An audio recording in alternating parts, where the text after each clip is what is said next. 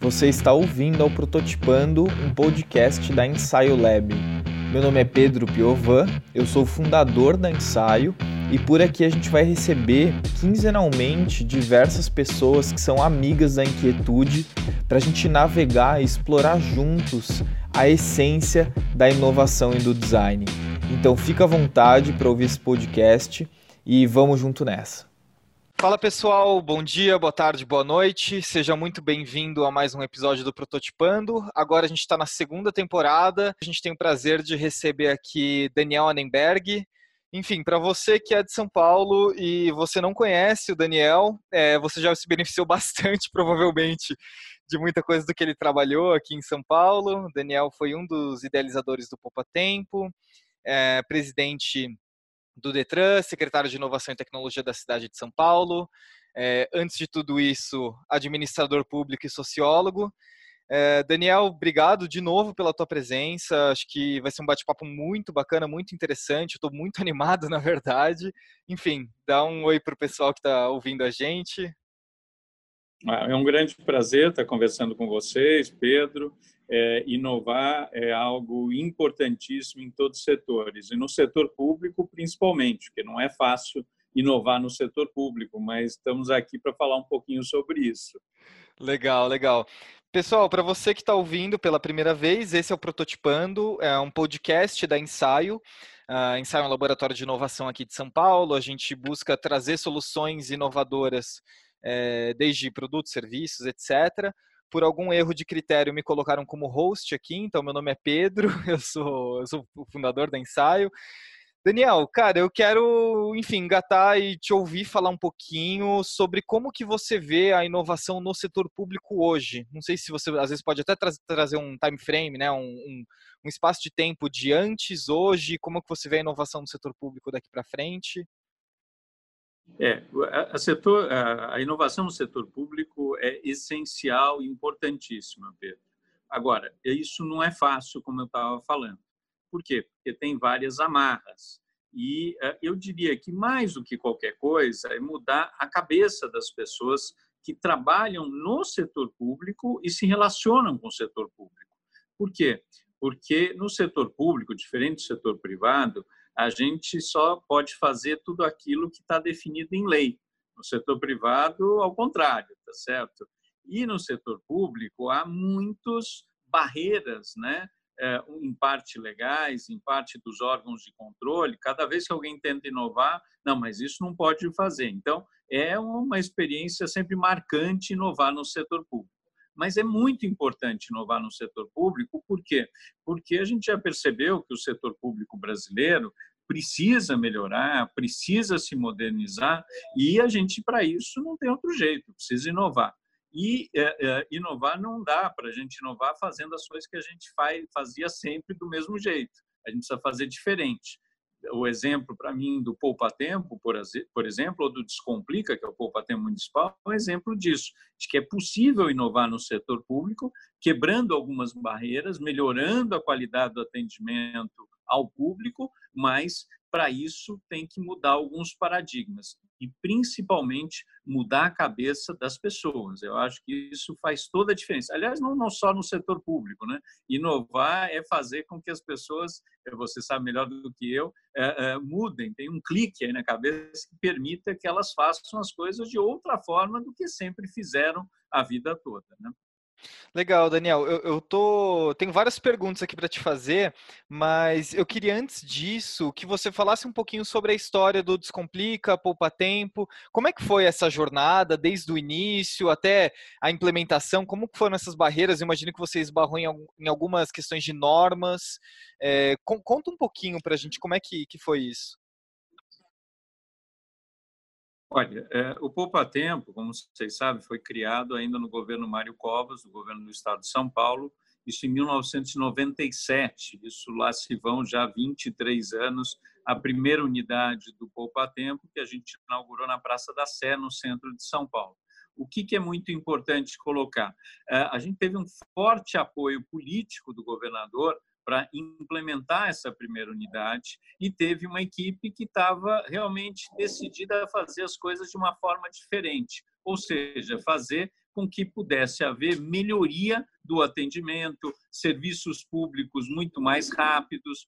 E esse foi o começo do Poupa Tempo. A gente começou analisando, por exemplo, como é que fazia para a gente conseguir, por exemplo, entregar um RG que antes levava 60, 90 dias, e era assim que funcionava, e no mesmo dia ou no dia seguinte. Tem que analisar todo o fluxo, desde a hora que o cidadão pede o RG até a hora que entrega o RG, teve que recapacitar todos os funcionários, teve que ter computadores mais modernos, teve que ter um monte de coisa. Mas o principal foi o apoio político na área pública. Se a gente não tem o apoio político de quem manda, a gente não consegue fazer as coisas acontecerem, ainda mais para inovar e a gente apostou de que isso seria algo totalmente diferente e o resultado hoje a gente tem 72 unidades do Poupa Tempo, funciona muito bem, eh, ganhou várias vezes o prêmio do melhor serviço público do Estado de São Paulo, reconhecido nacional e internacionalmente, e aí em 2017, na Prefeitura de São Paulo, a gente começou a fazer o mesmo trabalho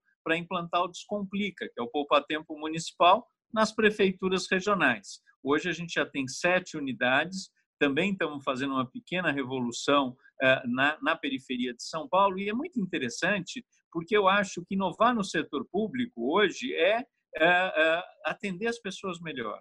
Isso é, faz uma tremenda diferença. Lógico que para fazer isso você depende também de ter recursos, de ter estrutura para tanto, né? e principalmente envolver tanto o funcionário público quanto a população para que ela entenda que é possível fazer diferente.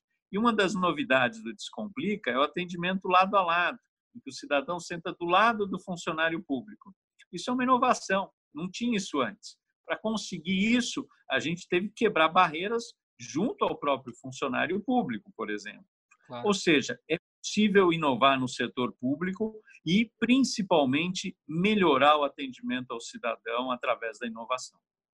Interessante, Daniel. É, eu queria que a gente entrasse em um tema que eu, enfim, é, é, é, um tema que eu tenho muita curiosidade, eu vejo que cada vez mais se discute isso, que é mais ou menos por, a, por aqui, assim. O, normalmente, quando a gente pensa em inovação, é, existem vários tipos de inovação: a incremental, a de melhoria contínua e existe a disruptiva é, em que há muita confusão ainda sobre o que é uma disrupção, mas normalmente uma disrupção ela busca quebrar ou ela busca ressignificar uma norma, né? É, quando a gente fala do setor público, quebrar uma norma, isso é muito, é, enfim, tem que tomar muito cuidado quando a gente fala sobre isso, porque às vezes a gente pode quebrar uma norma que corresponde a uma questão civil, ou seja, de garantir o direito da pessoa de nascer, viver e, e morrer, e às vezes existem uhum. normas que foram criadas que realmente elas precisam de uma recapitulação. Como é que você vê isso nessa questão do, da disrupção? Porque, enfim, tem que tomar muito cuidado. Não sei o que você acha, queria ouvir a tua opinião. Olha, no setor público é muito difícil fazer inovação disruptiva. Por quê? Né? A minha equipe lá na Secretaria de Inovação e Tecnologia falava: você não consegue dar cavalo de pau no navio transatlântico, tá certo? É, você acaba conseguindo fazer inovações incrementais, né? Que vão constantemente melhorando. Esse é o melhor jeito de fazer isso no setor público. No setor público, as coisas estão montadas de determinada forma que não dá simplesmente para simplesmente apagar o que já foi feito ou simplesmente desconsiderar a legislação é, ou simplesmente desconsiderar o que o funcionário público fez ao longo dos anos. Isso tem que ser algo contínuo, né? é algo que você vai mudando aos poucos, ou seja, é incremental. Né? E é o melhor jeito de fazer isso no setor público. E eu acredito muito sempre fazer pilotos para a gente ir melhorando. O Poupa Tempo foi isso, Descomplica e vários outros projetos que eu me envolvi. É justamente a gente testando. Aliás, isso é uma coisa interessante. Né? A gente pega o caso de Israel, Pedro. Lá as pessoas, as startups, erram, testam, eh, são encerradas. Aqui a gente tem no Brasil uma coisa muito complicada com erro. Parece que a gente não pode errar, parece que a gente não pode testar as coisas. E eu acredito muito que o melhor jeito é testar, errar onde for possível e aí retomar e fazer de novo e aprender com os erros. Acho que isso é muito importante para, inclusive, a gente inovando. E para isso é muito importante parcerias com a área privada o poder público sozinho, eu, tenho total clareza, tem uma enorme dificuldade dele sozinho conseguir fazer tanto a inovação. Apesar de a gente ter laboratórios de inovação no setor público, é muito importante a parceria com a área privada e, principalmente, com a população, de uma forma muito transparente. Né? E eu acredito muito na participação da população para nos ajudar a inovar no setor público. Perfeito, perfeito, Daniel. Eu, eu, queria falar um pouquinho mais sobre isso. Qual que é a importância do setor privado e do setor público nesse papel da inovação? Onde que o setor privado encaixa bem? Onde que o setor público encaixa bem para eh, realmente existir um movimento saudável sobre a inovação e não um movimento às vezes ou punitivo eh, ou, enfim, ameaçador? Onde que você vê que é o, o espaço de cada um? Olha, não dá para fazer as coisas simplesmente dizendo o setor privado vem e ponto final. Tem todo é, um arcabouço jurídico, por exemplo, ou é um credenciamento. Vou dar um exemplo. A gente tinha na Secretaria de Inovação e Tecnologia, que já vinha da gestão passada, 120 pontos de Wi-Fi na cidade de São Paulo e que custavam lá quase 13 milhões por ano para a prefeitura. O que a gente fez? Depois de muito matutar, a gente eh, eh, fez um edital de credenciamento em que a gente abria a possibilidade do setor privado participar conosco e várias empresas se credenciaram para ampliar o número de pontos de Wi-Fi na cidade de São Paulo. E a gente falou, olha, a gente não tem recursos. A gente simplesmente quer ampliar e quer que o setor privado faça isso. Aí você pergunta, mas o que o setor privado ganha com isso? O setor privado ganha, e a gente bolou isso, que é, ele possa usar uh, aqueles 30 segundos que a pessoa faz um primeiro contato num ponto de Wi-Fi para ouvir alguma propaganda, ou seja, marketing digital. Então, hoje a gente tem já mais de 300 pontos de Wi-Fi, vai chegar em mais de 600, diminuiu o custo para a área pública de quase 13 milhões por ano para 1 milhão, ampliou o número de pontos de uma forma inovadora, envolvendo o setor privado, para que o setor privado possa ajudar a fazer essa ampliação desses pontos de Wi-Fi, que é bom para toda a população, e o setor privado, em troca, ganha a possibilidade de usar marketing digital, lógico, seguindo sempre toda a legislação existente, sem abrir dados para todo mundo, sem nenhuma questão relacionada a isso, ao contrário, né? dando, dando segurança, dando é, é, é seguro para que as pessoas não precisem falar nome, precisem falar é, um monte de informações e, ao mesmo tempo, o setor privado passa a mensagem, que é o marketing digital, como acontece em várias cidades do mundo. Ou seja, claro. bom para todo mundo. Então, esse é um exemplo, por exemplo, de inovação. Isso foi feito depois de audiência pública, conversando com o setor privado, a gente conversando também com as associações, com os órgãos que trabalham com isso, ou seja, é possível o setor privado entrar, participar, ouvir uma PPP, que é uma parceria público-privada, também o setor privado pode nos ajudar. A gente tem feito também, não sei se você conhece o MobLab, que é o laboratório de mobilidade da Prefeitura de São Paulo, que num primeiro momento era especificamente para inovações relacionadas à área de mobilidade e transportes. A gente abriu para outras áreas e a gente permite que startups, por exemplo, na hora em que a gente abre dados do setor público, como, por exemplo, ou dos radares da cidade de São Paulo, ou as informações sobre os ônibus públicos, que a gente chama de startups e aí criaram, né? aliás, na gestão anterior, aquele aplicativo Cadê o ônibus? A abertura de dados do setor público permitiu que uma startup criasse um aplicativo Cadê o ônibus? Isso é bom para a empresa privada, para a startup, é bom para a população e o setor público ganha uma parceria que talvez sozinho ele não conseguisse transformar né, uma série de dados e informações para a população. Né? Isso ajuda quando a gente trabalha também a questão dos dados abertos, que eu sou super favorável. Quanto mais a gente abre dados, mais transparência, mais participação e mais bons resultados para a população. Perfeito, perfeito. Aqui na ensaio, Daniel, a gente entende que existem dois tipos de inovação. A inovação que ela é saudável, ou seja, que ela tem um impacto positivo, que ela traz sustentabilidade para os atores, que ela gera retorno, e não só financeiro, mas retorno, enfim, é, em outros sentidos. Então a gente entende que existe inovação saudável, que eu vejo que muito do que a gente está falando aqui é sobre inovação saudável, e a gente entende que a inovação tem um outro lado, que é uma inovação predatória. Ou seja, ela faz o contrário de tudo isso que a gente falou. Ela tem um impacto negativo no ser humano, ela às vezes não é sustentável para os atores, ela às vezes não traz retorno. Quais são os cuidados que a gente tem que ter, Daniel, para que a gente não gere inovação predatória quando a gente fala inovação no setor público? Olha, é, eu acho que é, tem que tomar um certo cuidado, de muita gente tem colocado que o, o tem que diminuir o tamanho do setor público, o Estado não pode entrar em muita coisa. Excelente. É um pouco de cuidado. Por quê? Sem dúvida, eu defendo que o Estado não tem que estar administrando uma pista de Fórmula 1, por exemplo, é, ou mesmo alguns outros itens que o Estado entrou muito nos últimos anos.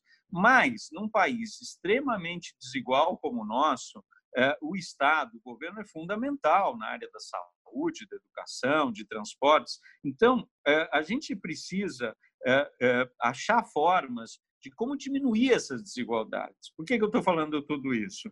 Porque a inovação tem que estar inserida nesse contexto e a gente tem que estar pensando a inovação justamente para como é que a gente diminui as desigualdades? Caso aí, por exemplo, da ampliação dos pontos de Wi-Fi.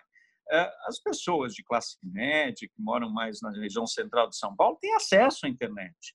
Quem não tem acesso à internet? Muitas vezes quem mora na periferia, quem tem dificuldade de pagar um plano. Ou seja, a gente precisa inovar, inovamos para ampliar o número de pontos de Wi-Fi, justamente para incluir digitalmente pessoas que antes não estavam incluídas. Então, essa é uma questão importantíssima, é usar a inovação para reduzir desigualdades, para fazer com que a gente inclua mais gente. Uma das minhas maiores preocupações na Secretaria de Inovação e Tecnologia, com esse mundo que a gente vive, todo digital, eletrônico, é que muitas pessoas têm acesso a isso, mas tem muito mais pessoas que não têm acesso. Como fazer para não aumentar ainda mais a diferença entre quem tem acesso e quem não tem? Quem está incluído digitalmente e quem não tem? Então, a gente precisa usar a inovação com um fim como esse. E eu sempre falava, eh, a ideia, tanto da tecnologia quanto da inovação, é ser um meio para a gente conseguir ter serviços públicos melhores e serviços públicos melhores, lógico, para todos, mas principalmente para quem mais precisa. Então, essa é uma questão, para mim, chave e básica para a gente pensar a inovação no setor público. Interessante, Daniel, porque você, você fala uma coisa muito interessante que eu quero grifar aqui. É, você fala que a inovação tem que olhar para quem ela inclui e para quem ela não inclui, né? Quem não está incluso. E é uma coisa que eu venho comentando e falando muito nas minhas palestras, no setor privado, etc., porque, é, a minha opinião, tá? Essa, essa é uma preocupação que o setor privado deve ter tanto quanto o público. É, essa é uma preocupação, na verdade, mais humana do que necessariamente para qual, se é primeiro setor, segundo ou terceiro, né? Então, uhum. enfim, eu, eu queria grifar isso porque eu acho que é uma colocação muito importante.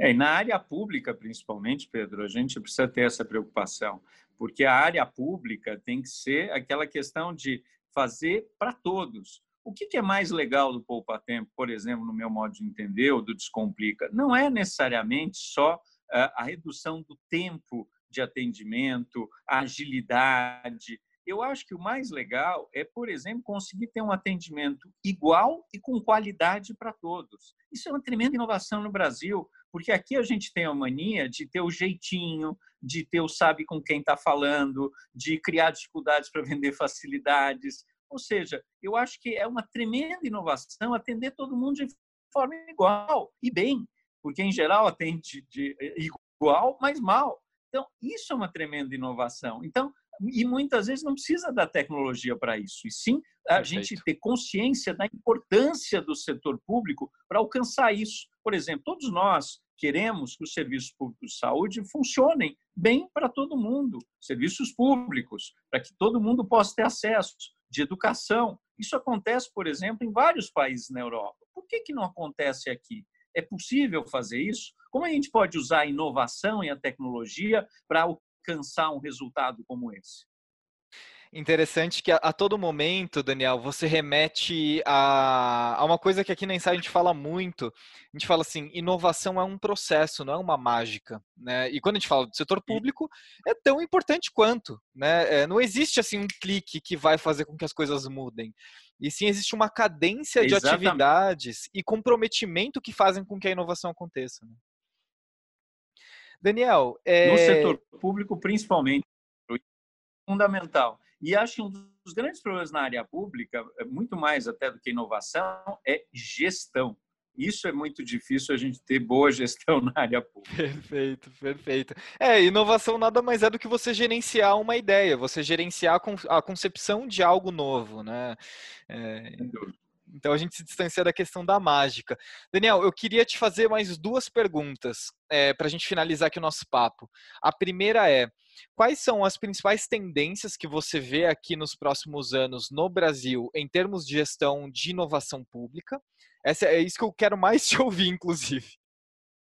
Lógico. Olha, Pedro, eu acho que o principal é a gente estar tá cada vez abrindo mais dados públicos e dando transparência para que isso possa ser utilizado pelas universidades, pelas startups, por associações, porque quanto mais a gente abre dados, maior a possibilidade da gente conseguir transformar, como eu falei, esses dados em informações e envolver a sociedade, né, o setor privado e, e todo mundo em achar uma solução.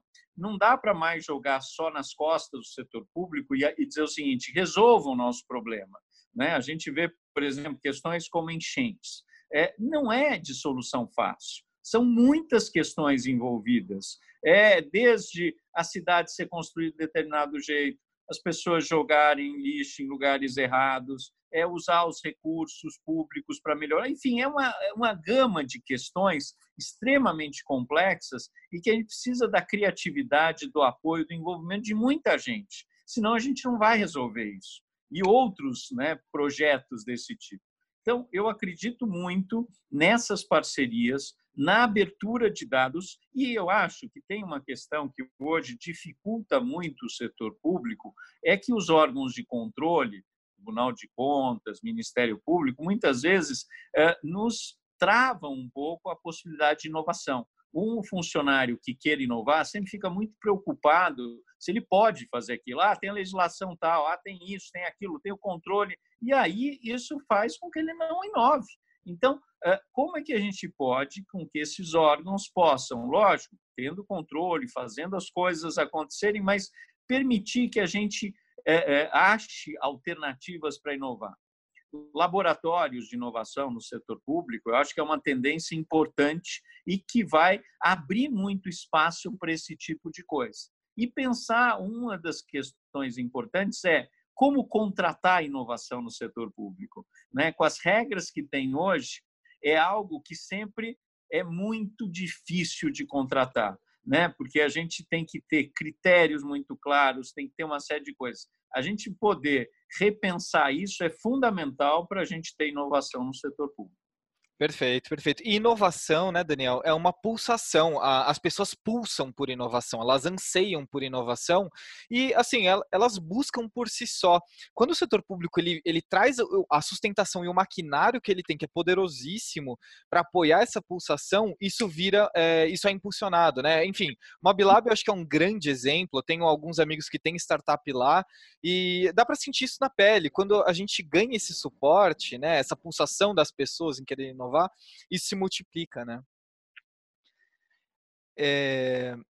Com certeza, por isso que eu falei, o Lab é um bom exemplo disso, né? Ótimo. Daniel, uma última pergunta para a gente fechar o nosso bate-papo aqui. É uma pergunta mais simples e é uma pergunta que não é minha. Na verdade, eu vou parafrasear aqui uma pessoa que eu, que eu admirei muito, hoje já falecida, que foi o Abu Jan. Ele teve, enfim, é, um canal, ele tem um programa, teve um programa na TV Cultura, hoje está sendo conduzido pelo Marcelo Tass. É, e a pergunta que ele sempre fazia, eu gosto de fazer aqui é, é Daniel, o que, que é a vida? É uma ótima pergunta. Mas deixa eu só fazer um parêntese. O Abu Janra, minha mãe trabalhou muito tempo com ele na TV Cultura, fazendo Teleteatro 2. Ela era produtora uh, e o Abu Janra era um dos diretores, junto com Antunes, junto com a Vancini, então um carinho muito grande também. Enorme. Uh, enorme, mas é, é uma definição sempre muito difícil. A gente pode ter várias definições, né? É entre entre o, o, o que não existia antes e até a morte. Esse é o período, essa é a vida, muito mais cronológica, temporal, ou a definição mais biológica, né?